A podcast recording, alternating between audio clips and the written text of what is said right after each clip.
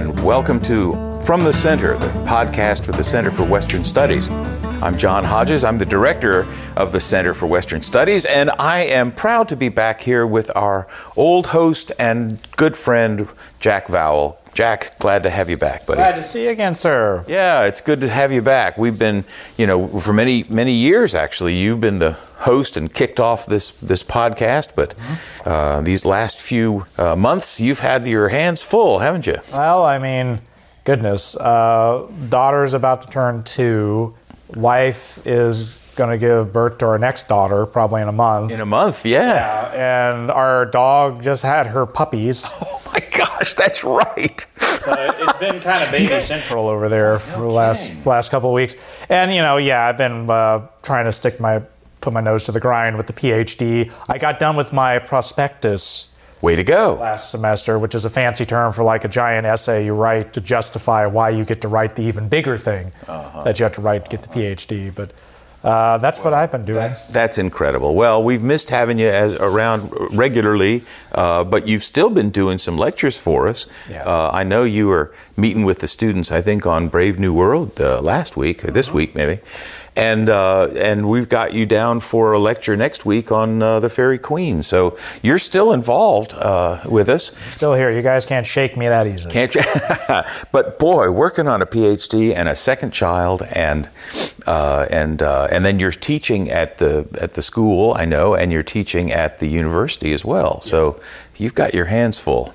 Well, I know. I mean, I've been pretty busy the last days. I hear you've been busy over here. Like I heard, I saw your YouTube video Ah, about that online seminar thing. yes, yes, yes, yes. That's right. That's been. Uh, up and up and running now. We've we've started an online humanities seminar for you know adults all around the country, around the world, I guess technically, but around the country anyway, uh, to to try and do some of the sort of cultural analysis work that we do with our students with adults.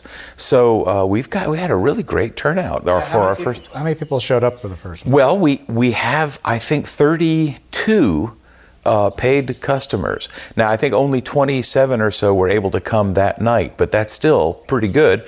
It's $140 for the series, and it's a seven session series. Okay.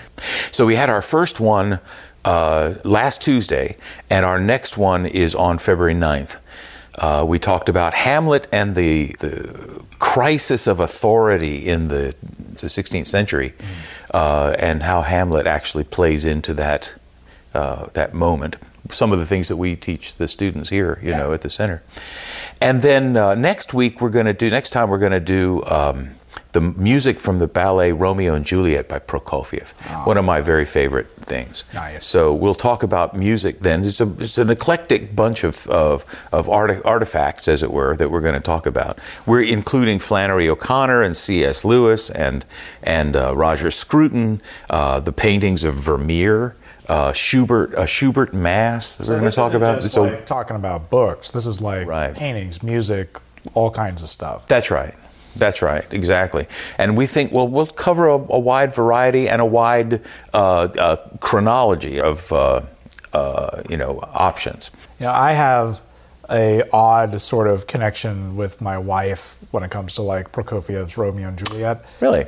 Years ago, right before I started dating her, Yeah. you were going to take our batch of center students to go see Prokofiev's Romeo and Juliet down at the Playhouse on the Square, I think it was. No, it was the it was the Playhouse down on the Square. The reason why I remember is because it was a very like kind of cramped studio because they don't have a lot of room, and you had hyped up the music so much. Oh, yeah. Gone over it so much, and then we go there, and that place doesn't have room for an orchestra pit, so they had to use a recording. Oh, I see. Right. And I was right. so disappointed. I was just so utterly dejected inside. I was like, I want to see a ballet with actual orchestral music, dadgummit. So I like immediately the next day was I was I knew that Memphis puts on the Nutcracker every December. Yes. At the Orpheum, and I was like, I'm gonna go to that. I'm gonna go to that. And like a week later, I was suddenly dating this girl, and I was like, I wonder if she would want to go into the. Uh-huh. So I want to buying an extra ticket just in case. Ah ha smart. Cracker in December.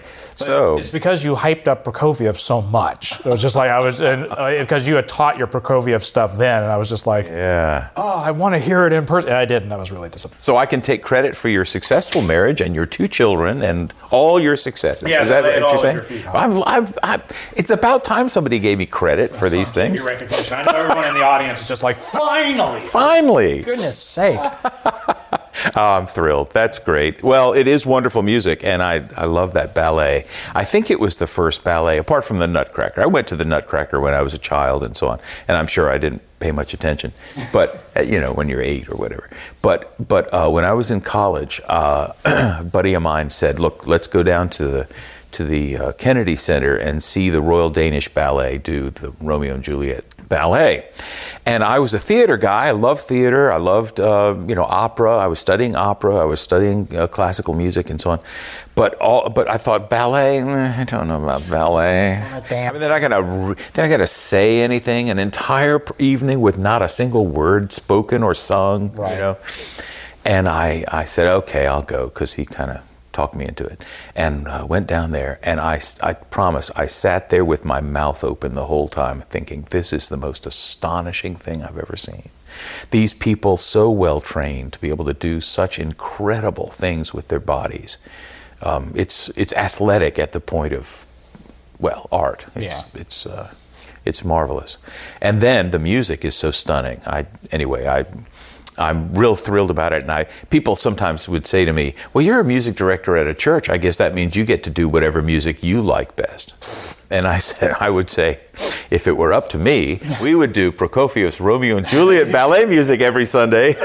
but that's what I really like. Better have that transcendent experience. I'm just saying. Right, that's right. See, folks, this is what you get if you line up in these seminars. Not some dusty academic speak. You get basically a nerd just going on and on and on, It's so true. nerding out about this stuff, which is the best kind of teaching. Oh, I think so too. I think so too. We try and pass on our enthusiasm for these things, don't we?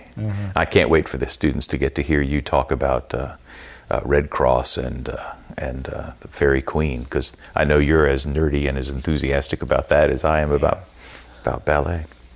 Well, thanks for asking about that. It's not too late for people to join in. They can still sign up for it. If they want to sign up for our online seminar, they can write to me at director at centerws.com uh, and we'll put you on the list.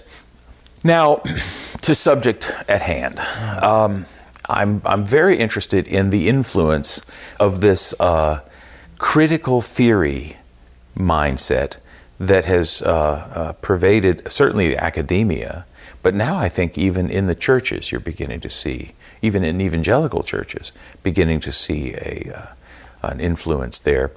And two weeks ago, Kyle and I talked about the biblical notion of of uh, justice, and then last week talked with uh, Ronnie Stevens uh, about the biblical notion of forgiveness. And I thought those are two key elements to put in to our sort of mosaic uh, in order to try and make sense of our day. But there's an idea, I think, or a set of ideas that is uh, so pervasive now and so influential. It would be good for us to sort of trace the history of it. And I know that that's something that you've been dealing with a lot lately with your PhD. So, can I ask you to tell us a little bit about what your PhD is about, really, I think, and then kind of show why this thing has an influence on what you're hoping to accomplish with your PhD? Sure. When I get my PhD, it'll technically be like a PhD in literary and cultural studies. Is what it's Yeah, called. yeah. Uh, because we just can't, you know, do a literature degree. And that basically means I'm one of the, I'll become one of those hoity-toity intellectual types who comments upon culture. Okay. Right. And basically, I guess to be more fair to it, it's like you'll, you're, it's learning how to read culture. All right. Learning how to read all the artifacts and facets of it, whether it's like books or you know uh, uh, uh, movies or music or whatever. Like Right. Basically, getting some kind of tools to read culture itself. Hey, let me ask you something quick before you go on forth. Roger Scruton likes to t- distinguish between civilization and culture, and I wonder if you agree with him. Um, he says something like, as you know, he says something like, um, uh, culture is the means by which a civilization communicates itself mm-hmm. and its essential yeah. and so on. Is yeah. that fair? Yeah, culture is like the place where fundamental values are shared, they're passed yeah. on, they're facilitated, they're affirmed. It's the stuff that would be in a community even if there was no state or if there was no there was no apparatus we called the government. Even if it was just a small little town whose equivalent of a government was like uh, you know a band of people deciding under the oak tree, you know, like right, right, like that. Right. Still, there would be culture. It's the containment of all the values that they have. It's the means by which the values get shared, how they get facilitated, how they get affirmed, how they uh, survive, how they flourish, hopefully how they enrich. Mm-hmm. All right, and they build up the community, don't they? They yeah. they're shared uh, values, and so we know ourselves and express ourselves by way of our music or our films or our poetry or our yeah. It's it's the glue that holds all, all the civilizational stuff together. It's ah. kind of an architecture around it. Very good. You know? Yeah, like like you know, in arguments about say. Uh, like an economy is sort of a thing of human nature and stuff, and it sort of builds up, and there's mechanisms about it, mm-hmm. uh, and those mechanisms may be dependent on what civilization you're a part of, right? How, how far the technology is, and so on and so forth, what relations they've got into, but how you behave within those mechanisms and within those sort of like ways of understanding stuff or ways of relating to people is shaped by values in some way. Right right? Which is why it's important to have sort of a moral architecture around something like an economy or around your government. You know, excellent. There's been a lot of talk in the last you know, four years, which we're not going to get into. I'm just saying, there's been a lot of talk of like, there's been regular talk on both sides of the aisle of violating something called constitutional or like political norms, mm-hmm. right? Not the violation of laws exactly, mm-hmm. but the violation of norms. And when we're talking about norms, we're talking about certain values. You know, it's like, well, this isn't really written down. It's just something we always do. Right. Right. I mean, if you don't want to talk about the last four years, go back to like when FDR like ran for president more than twice. There was no rule saying you couldn't run for president more than twice. It was just a norm. Right. You know, one set down by Washington himself, and it was considered really valuable. Like, it's like, yes, this is. Look, I could you know, if I had my druthers and I had the people behind me, I could be president for life, just keep getting elected. But no, that's not how this is supposed to work. Yes. I'm going to abdicate power, I'm going to step down, and we're going to do it right. And that was considered normative. Right. But yeah, culture is that big, you know, I keep thinking of like, you know, container language. I don't know why. It's like a container of the values, but it's, it's like the facilitator and the thing that transmits it. And it has it's a it's a physical manifestation too of these invisible things, right? So yeah. if you have this idea of honor, for example, then you write a piece of music that somehow is honorable or mm-hmm. something like that. Well, so what I'm interested in is your PhD di- direction. When you are you studying the the actual cultural artifacts, or are you in a sense creating a philosophy of how to interpret cultural artifacts? It's the latter one. The latter, yeah. Actually, I've been told by my dissertation chair that what I'm doing is rare or it's strange. It's not out of the norm. It's just like it's rare. It's like, and that is usually when they get to my level, you know, a certain mode of reading culture, so to speak, is already kind of assumed, and you're just going to use that mode to give an interesting reading of something. All right? Uh, right. And when I say reading, you know, I hope people understand. I'm not just talking about like just an analysis of like a Shakespeare play or something like that, but unpack culture at large. Yes. You know, like yes. other forces around the creation of stuff and trying to understand why things come where they come and so on and so forth. That's usually how it goes. You get a PhD in this sort of field, you either do it in here's my interesting reading of this stuff we have that hasn't been read this way before you know leather and vellum production in the terms of medieval literature or something like that and how it affected what could and could not be written or something mm-hmm. like that so you could focus on that mm-hmm. or the other way you go is you find some sort of author or writer or artist that had been ignored and you sort of pull them out right and sort of like stake your claim as in revealing this person who and, and, saying why they're super important to like literature and stuff like that. Mm-hmm. There's usually those two tracks. What I'm doing is as the kids in my day used to say as being more meta, I guess, because I'm pulling back and I'm I'm not looking at culture with a lens. I'm trying to step back and look at the lens. Right. Right. Gotcha. Right. So as my the reason my dissertation chair said it was rare is because I, what I'm doing is what he calls a pure theory dissertation. I'm not trying to read a particular cultural artifact. I'm trying to read the reading Uh huh. if I could put it that way. Well, in a particular kind of reading, assessing the reading and you know positing my own, like positing like well, my own sort of thoughts on it, So you're analyzing the way people analyze. Mm-hmm. Yeah. basically, which is a thing you do. I mean, that's technically what theory is when we get into like literary studies or literature studies. If you go into a literature track in college, kids out there, if you go into a literature track in college, it's you know at some point you'll probably take a theory and criticism class and you'll get like a big anthology that says like the you know the the anthology of theory and criticism. Mm-hmm. And you're like what's the difference between theory and criticism? Right? And the way i explain it is that criticism you know if you're doing it with books so like so you're studying literature criticism looks at a book theory looks at criticism Gotcha. right? That's how that works. Theory, you know, criticism is like I'm going to read this book this way and pull this stuff out of it because I'm reading it this way. While theory says, well, why are you reading it that way? Uh huh. Excellent. Yeah. And so Good for distinction. Me to do pure theory is to me to look at the theory mm-hmm. from the position of maybe another theory and say, well, why are you reading criticism that way? Why are you evaluating criticism that way? Because there's a ju- there's always a judgment made. All right, when you're crit- when you're analyzing something, you know, it's not just like a pure blank detached disinterested thing you're making a judgment about like the things you pull out the things you emphasize versus things you don't emphasize That's right. that doesn't necessarily mean anything sinister is going on. It's just, you know, you, you see the things that you think are really important and you pull them out. And usually theory is supposed to be the self reflective, or the, the fancy term is self reflexive. Uh, people didn't see my little jazz move there to show my sarcasm towards that term. But it's supposed to be self reflective and thinking about, well, why do we read it this way? Is there better ways to read it? you know, I am explaining it all in very benign terms because it should be benign. This should be just basic, like, okay, we read cultural artifacts because it's important to, you know, read them in the sense of understanding them and analyzing them. But you know what? It's also good to be self reflective and analyze our analysis and try to understand it. And even on my level, you know, sometimes it's good to step back and reflect upon our how we've been reflecting and think about, like, is there even better? The meta meta. Yeah, the meta meta. I think there's every, every subject needs to have a philosophy of that subject. Yes. The, the history is like that. You have to have a philosophy of history before you can actually do the hard work of analyzing history and making sense of, of what happened. And that's what a literary theory is. It's basically a philosophy of a particular kind of criticism. Sure. Something. That makes sense. Well, that sounds like it's perfect for what I'm thinking about because uh, this this idea, this this sort of neo-Marxist, if I can use that term.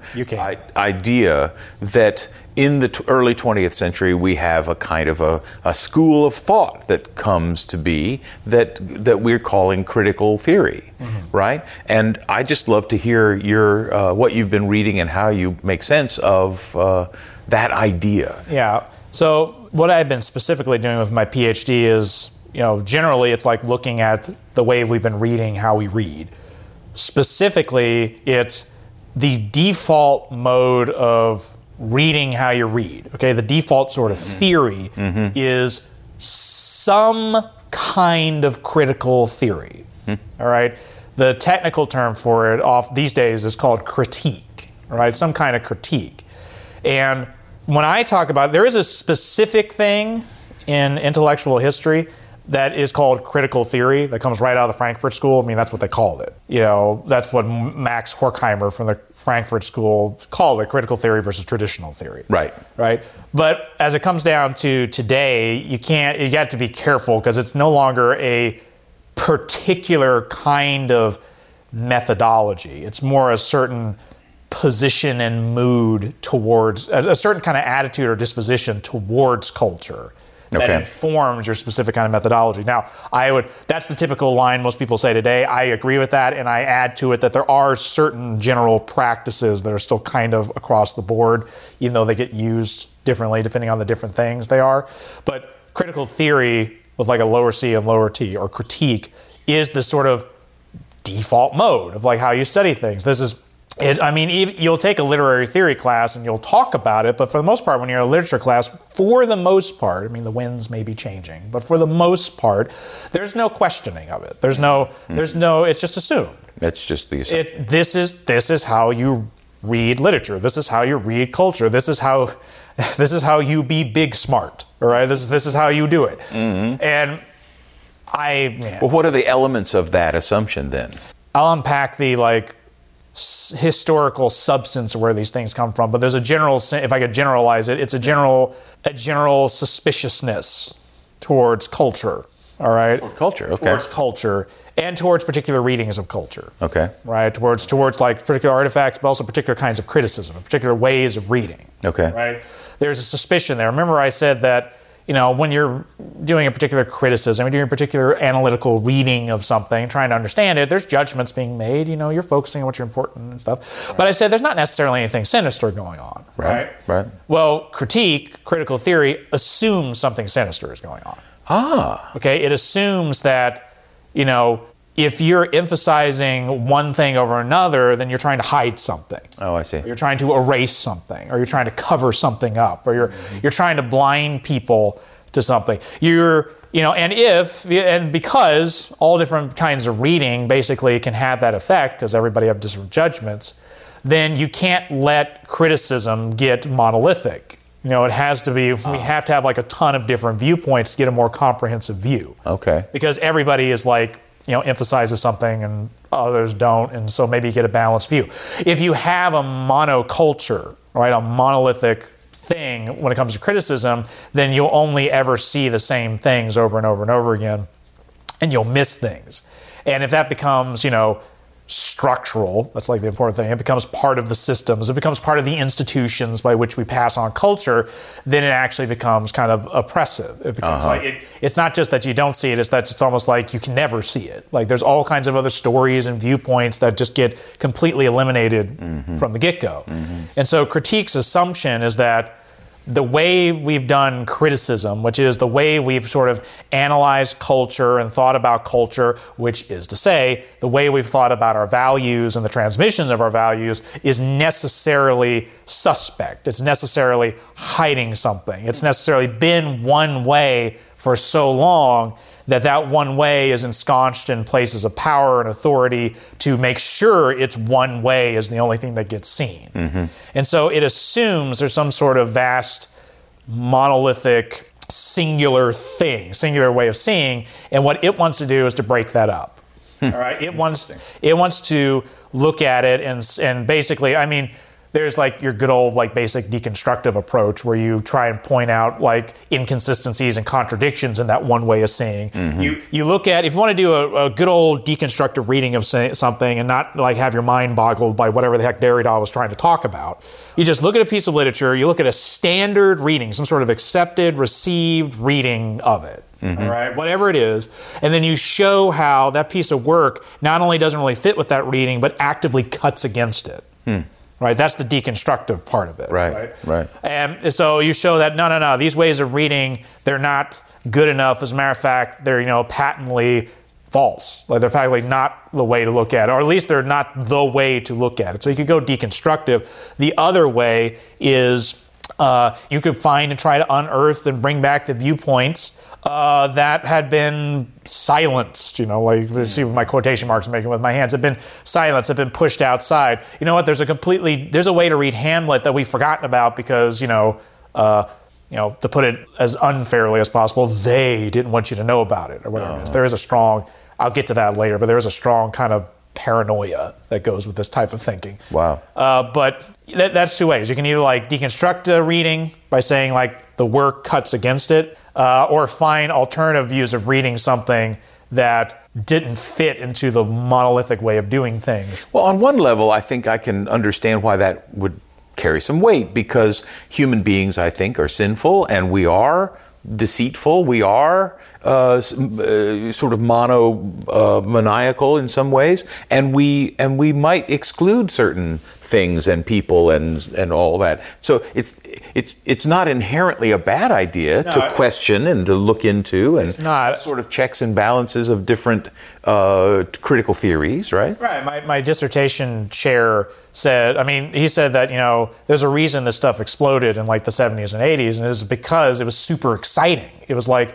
all, like he said in the 80s, he was a quote, hardcore deconstructionist. Oh, yeah. Because it was so exciting. It was like, there's all, it felt like there was so many possibilities now, you know, all the old ways of reading that everybody just kind of learned, you know, uh, it was not, what was it? Uh, I can't remember how Terry Eagleton put it, but he's like he said it's no longer it's no longer good enough to say that Milton was a dowdy spirit and Keats was sublime or something like that. It's like it's now wide open. There's all kinds of new tracks and new opportunities and new ways to go. So there was a air of like excitement that revitalized the study of literature and the study of culture in a lot of ways because it felt like there was new stuff. So, and it's important to point that out because one thing that has been emphasized to me in studying this and being amongst people who not only study this stuff but also take it seriously is, you know, why is it that people who are genuinely intelligent and, you know, genuinely people of good faith could buy into something that, in my analysis, is not only wrong but is dangerous? Mm-hmm. Like, how?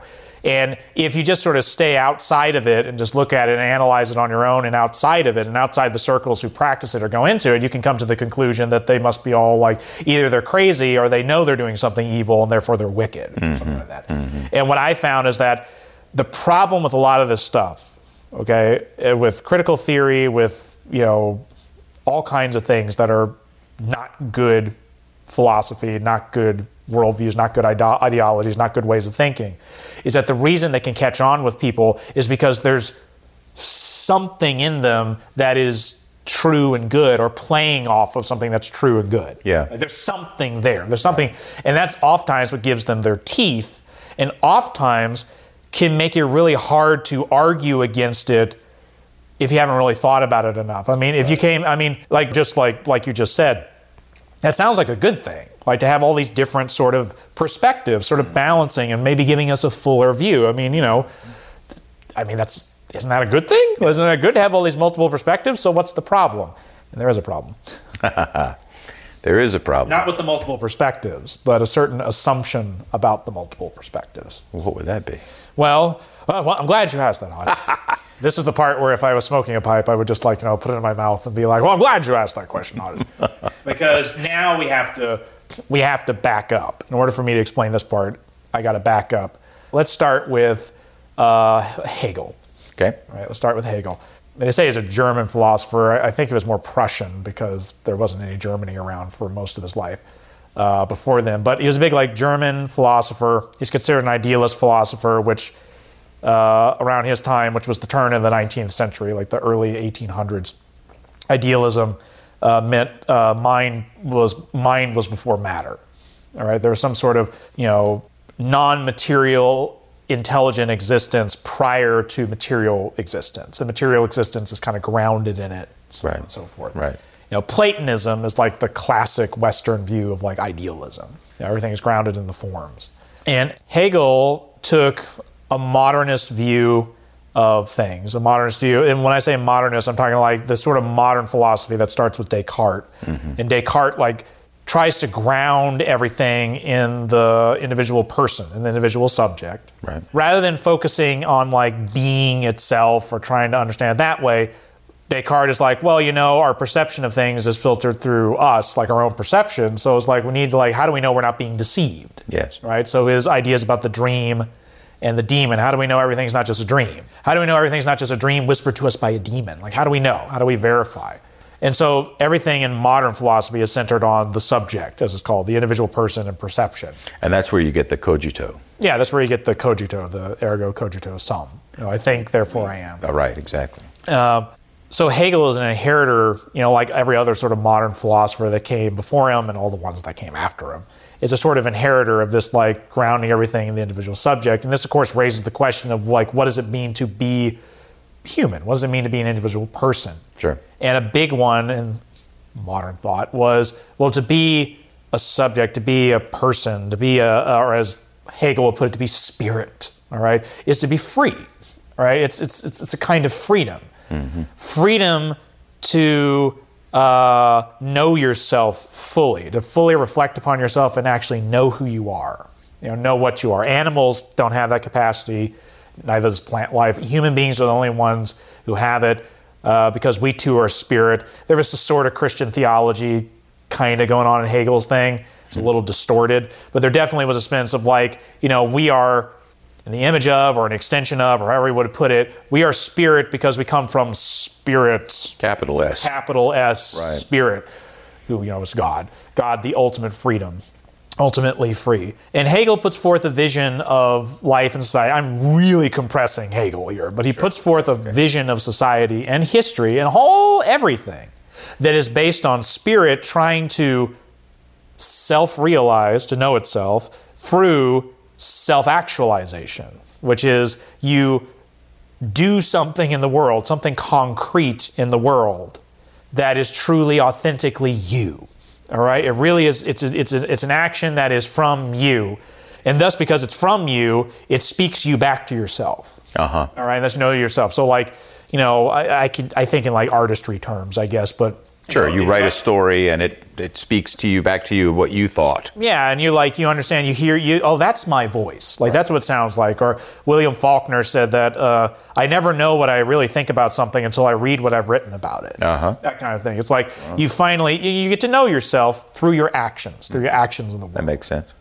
Uh, now Hegel had a whole bunch of other stuff that came out of that. It's like you're not really free until you really know yourself. You can't really know yourself unless you can authentically actualize yourself. You, you do an action that's authentically you. Now, for Hegel, the only way you could authentically actualize yourself is in what he called ethical living, in ethical society, because we're, you know, he was a good old philosophical traditionalist on this point. We're meant to live in society. We're meant to live in community. And thus, whatever actions you take have to be in reference to and in deference to others. Uh huh. And if you do an action that isn't, it's not really authentic because you need to see the best place you can see yourself reflected is in others. Because they're like you, right? They're you. They're also human beings. They're also spirit, was I right? So your actions need to be in deference to them. You need to treat them how you would want to be treated Ah. and that teach you something about you. So there's all kinds of other stuff to go on that, and some stuff to say for it, some stuff to say against it. Hegel get a lot of stuff gets put at Hegel's feet, mm. including like all the atrocities of the 20th century get put at his feet because of his view of the state. Like the state is sort of the ultimate ethical society. Mm-hmm. But the point is, is he gives us this vision of human beings that he takes from modern philosophy and from German Romanticism. Mm-hmm. And he puts them together this vision of to be human, to be fully human, you must be free. But to be free is to know yourself because you do authentic action. Okay. Right? So you got that idea. Okay. Okay. Marx comes along. all right. And if you want to understand critique, there's usually three people you have to understand foundationally. All right. It's Marx, Nietzsche, and Freud. All right. That's how Paul Ricoeur, who was a philosopher, I think I'm saying his last name right, I think it was French, philosopher in the 20th century, he wrote a book called Freud and Philosophy. Uh, and then he's the guy who gave us the idea of what's called the hermeneutics of suspicion. Oh, yes. Uh, I don't know if he actually said that term, but he talked about a type of hermeneutics, a type of interpretation that comes from what he called the school of suspicion. Mm-hmm. And he said that the masters of suspicion were Marx, Nietzsche, and Freud. Mm-hmm. Mm-hmm. And I believe that Ricoeur is right, that critical theories and critiques, which are necessarily suspicious readings of culture, are grounded in these three guys in some way. So, but why talk about Hegel? Well, because in some ways, modern philosophy after Hegel has been, in a lot of ways, a response to him or dealing with him. That's why he's considered so huge. Marx comes along and does somebody called, uh, or I think Marx and Engels called it this, but they turn Hegel on his head, which is to say, they bought the whole self realization, self actualization, usually in some sort of dialectical interaction with things and people. But instead of it being based on idealism, that's the realization of spirit, they based it on materialism. Uh huh. And that before everything is matter.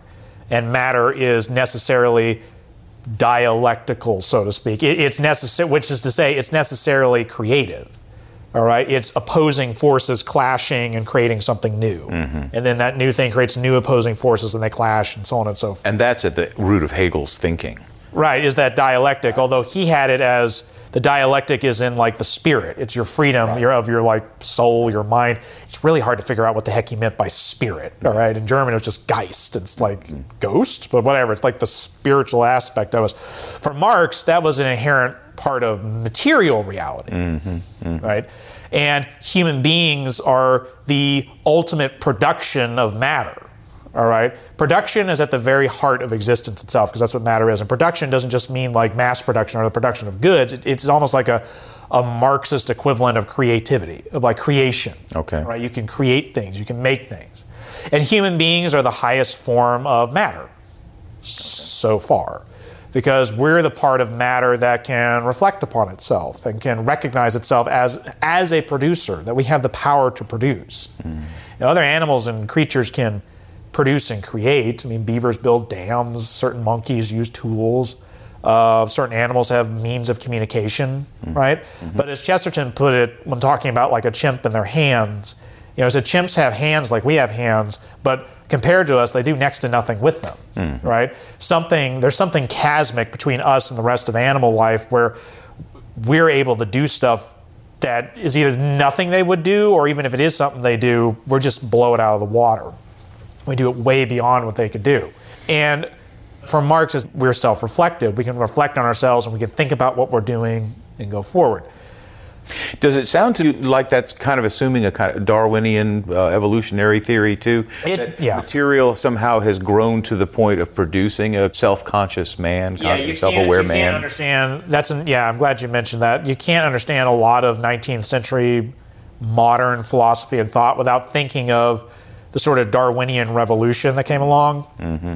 Which, to be fair to Darwin, I don't think he thought this, but there are people who looked at the Darwinian idea of like of evolution, of like creatures becoming better and better over time, uh, and saw in it not just some sort of like biologically descriptor, but actually some sort of metaphysical principle about existence. Right. And this is where you get like the myth of progress, you know, right. in the sense of like a grand controlling narrative that existence itself is this upward climbing transformation of things getting better and better and trying to work out the best way to do it and making mistakes but learning from the mistakes and getting better and better.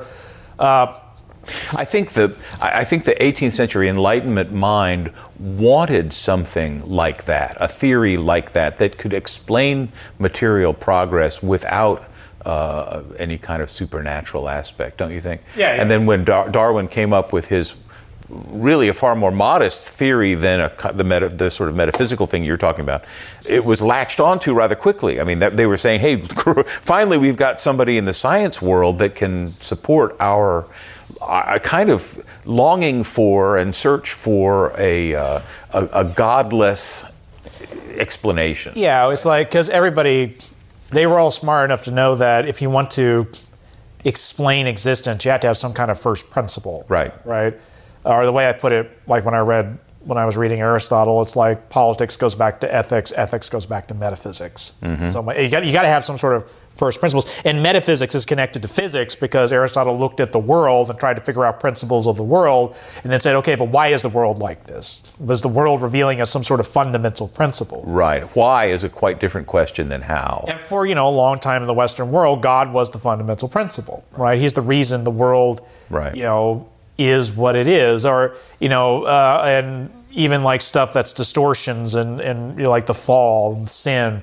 There's still something God is doing about that, mm-hmm. so there's, and there's an explanation that has God connected to it in some way. Right, right, and that, and you still see threads of that, echoes of that in Hegel. Yeah, but you don't see it in Marx. You don't see it in Marx. In Hegel, you at least got spirit with a capital S, and we are like manifestation of spirit like specific it's not pantheistic necessarily but we're like specific individuals but we're still like connected to it somehow mm-hmm. but it's spirit that's like trying to realize itself mm-hmm. like history is spirit with a capital s trying to realize itself through its big self-actualization in the world which means god is trying to know himself through like history like that that that's that's where it goes all screwy it's a little squirrely right but at least he had the sense of like well whatever the foundational principle is it needs to be something metaphysical right but marx comes along and says no you don't need that all right matter itself is enough of a I don't think you put it this way, but it's enough of a God term. You know, if you attribute to matter fundamental, transformative, creative powers, so to speak. I mean, it's undirected and unthinking, right? But still, that's what Marx does when he tries to make a dialectic. That's what new materialists today, there is a school of thought called new materialism, does when they try to like apply like Deleuze's weird metaphysics about like I don't know, emanating intensities or something like that. It's the same thing. It's like we have to give to material existence a core that is as, if I, now I'm putting the nail too sharp on that, but it's like we need to give to material existence a core as dynamic and creative as the Trinity itself. Mm-hmm. Right? That's what we need. Mm-hmm. So we don't have to have the Trinity. Mm-hmm. So we don't have to have God. We can just have this. Mm-hmm. So Marx said. So it's the same idea. It's just trying to explain the world and all the all the dynamics and the progress and so on, without having to make resort to revelation with anything like that. Yeah, it's basically it's trying to like I don't know, do God without God. Yeah, basically. Kind of, kind of. In a way, it's interesting though that the that the shape of the vacuum is still God, and it and it needs to be filled with something as big as God. As big as God. You know, to be able to explain everything. So if we're like the highest production of matter because we can self reflect, but also means we can, by self reflection, take control of our own production, right? We can actually right. actively shape what we do. Yeah, yeah. And for Marx and Marxism, uh, classical Marxism, but honestly, Marxism even to this day, that's fundamentally what it means to be human and part of the dignity and wonder of a human being is we're this material entity that can actually shape its own production Right. Right. Right. And again, production sounds like a purely economic term, like you know, mass production, but they mean like you can take your own labor and shape the world according to your own vision. Right. Right. Right. And you right. can do it deliberately. Like yes. you can think about it. No other animal can do that compared to us. It seems to me that goes straight into what you know the sort of brave new world mindset that we have that we've just been talking about, where where Huxley was seeing how you could even sh- use that ability to shape production to shape human beings. Yeah, future like, generations. I may be jumping over some of the things you no, want to talk it's, about. It's like again, into like C.S. Lewis's abolition of man. Abolition like, of man. you know, can we conquer, that hideous strength? Can we conquer nature? Can we conquer human nature? It's. I mean, look. Again, like I said, truth and something true and good gets mixed up in all of this. Yeah. All right. If you just take it as this image of human beings as uniquely special because we are deliberately creative in the sense of we can create things. There's a dignity in that, mainly because right. it's an echo of the image of God. Right. right. That's, that's what they're kind of talking about. It's like a secular atheist version of the image of God. Mm-hmm. Right. Mm-hmm. If you just stop there, you can understand why people would be on board with that. Human beings are not, you know, I mean, in, in, like their caricatured versions of like capitalism or something like that, you can see how they could like, you know, human beings are not supposed to be cogs in a machine right. the whims of some owner up there. And no, you're meant to create your own stuff and like build your own life. And there's something ennobling and dignifying about that idea. The question is if we are uniquely positioned to shape matter, exactly how far can we go with that? Mm-hmm. Are there limits to how we can shape matter? Mm-hmm. Like either normative or even normative or even just ontological? Like, no, reality won't bend that way. Mm-hmm.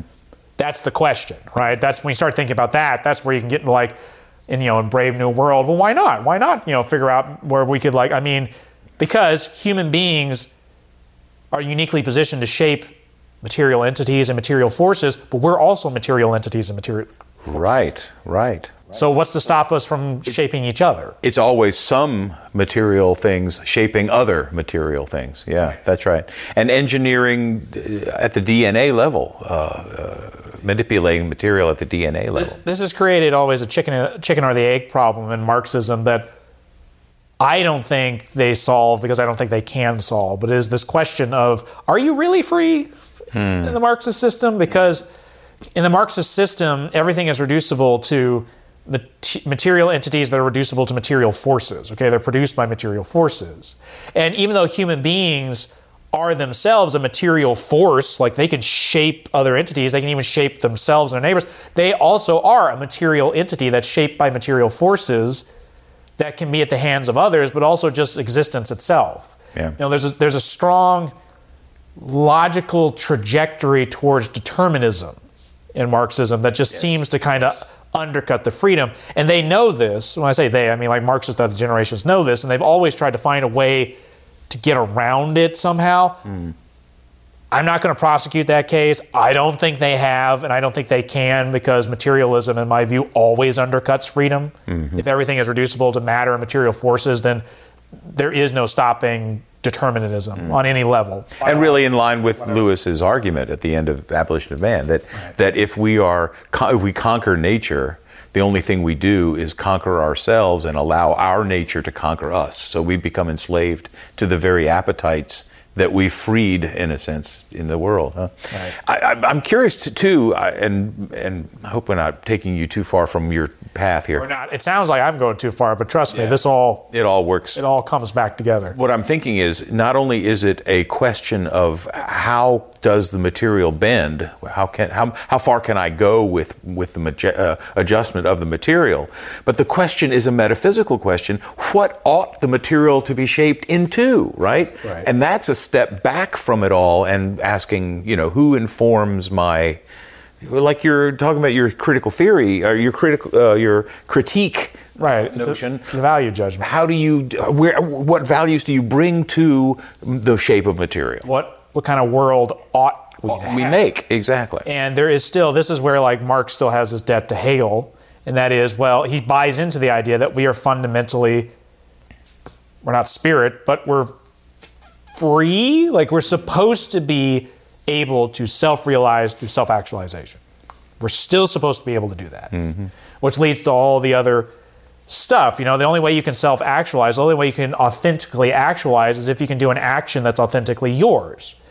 But that means you you got to be able free. You have to be free. You got to be able, in in a material sense, you have to be free. You have to you have to be able to do something that's your own vision with your own stuff. It's not somebody else's vision. It's not somebody else's stuff. And there you have the whole like alienation of the worker from their work and stuff like that. Because a worker in a factory is building somebody else's stuff for somebody else's vision. right So they can't self actualize.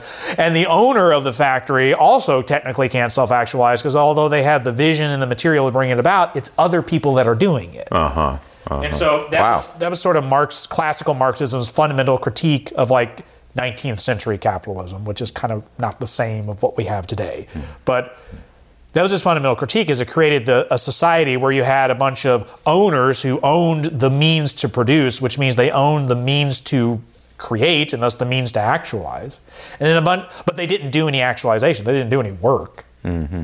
And then you had a bunch of workers who did all the working and did all the actualizing, but it was somebody else's vision and somebody else's thing. So both sides, you have a society that keeps both people, owners and workers, haves and have-nots, trapped in a state of alienation from themselves. Mm, they can never realize their true potential.